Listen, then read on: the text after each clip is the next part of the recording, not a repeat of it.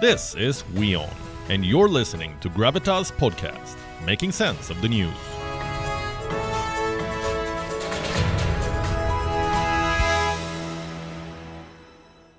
Now, here's a question Is the Quad or a member of the Quad precipitating this tension? I'll tell you why I asked this. First, let me play out a little conversation for you. It happened here in Tokyo earlier this week. You didn't want to get involved in the Ukraine conflict militarily for obvious reasons. Are you willing to get involved militarily to defend Taiwan if it comes to that? Yes, You are. that's the commitment we made. This is US President Joe Biden telling the world that his country is committed to defending Taiwan militarily, meaning if China invades, the US will defend Taipei. There is a commitment, he says. He's wrong. There is no such commitment. America's ties with Taiwan are governed by something called the Taiwan Relations Act. It was adopted in 1979, and this act does not require Washington to send military to Taipei. So, what does it do? It asks America to ensure that Taiwan has the resources to defend itself. But Biden here is giving Taiwan clear security guarantees. What does military involvement mean? Is it sending troops or just arms? President Biden did not clarify, just like he did with Ukraine. Keep the pot boiling with professions of commitment and fuel the fire. The question is why? Why is Biden pulling another Ukraine? Why is he adding to the tension in the Taiwan Strait? China views Taiwan as its renegade province, just like Russia views Ukraine as an extension of itself. Interestingly enough, the US acknowledges this, in the, in the Chinese case at least. On paper, the US backs the one China policy. And yet, their president talks about military intervention. Their White House says there's no change in policy. Is this confusion by design or default? Either way, China is not amused.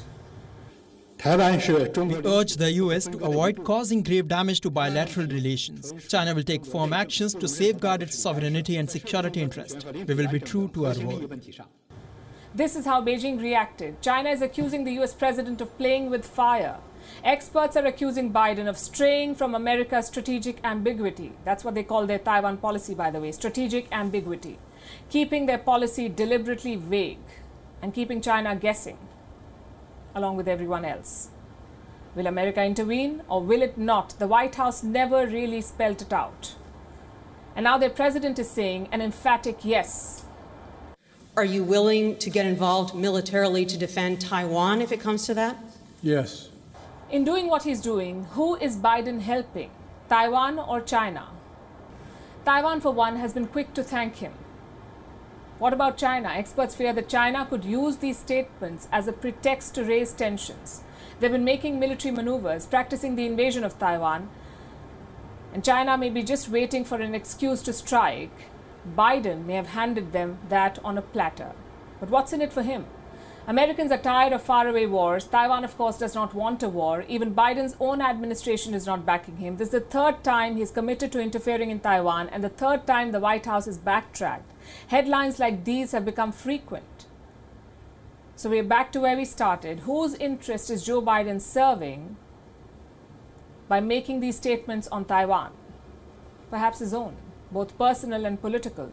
Biden had voted in favor of the Taiwan Relations Act. Senator Biden was in favor of American support to Taiwan, and President Biden needs a foreign policy win desperately. America's hasty exit from Afghanistan has been criticized globally. The Biden administration is also being called out for provoking Russia. Most of the countries outside the West have chosen not to side with America on Ukraine, or for that matter, be party to American sanctions. That war in Europe is becoming a stalemate, a frozen conflict. The Iran deal has not happened. The trade war with China has not ended. Back in America, midterms are around the corner. Biden's party is not poised to win. So, what does he do? Look for a foreign policy win or a distraction at the very least.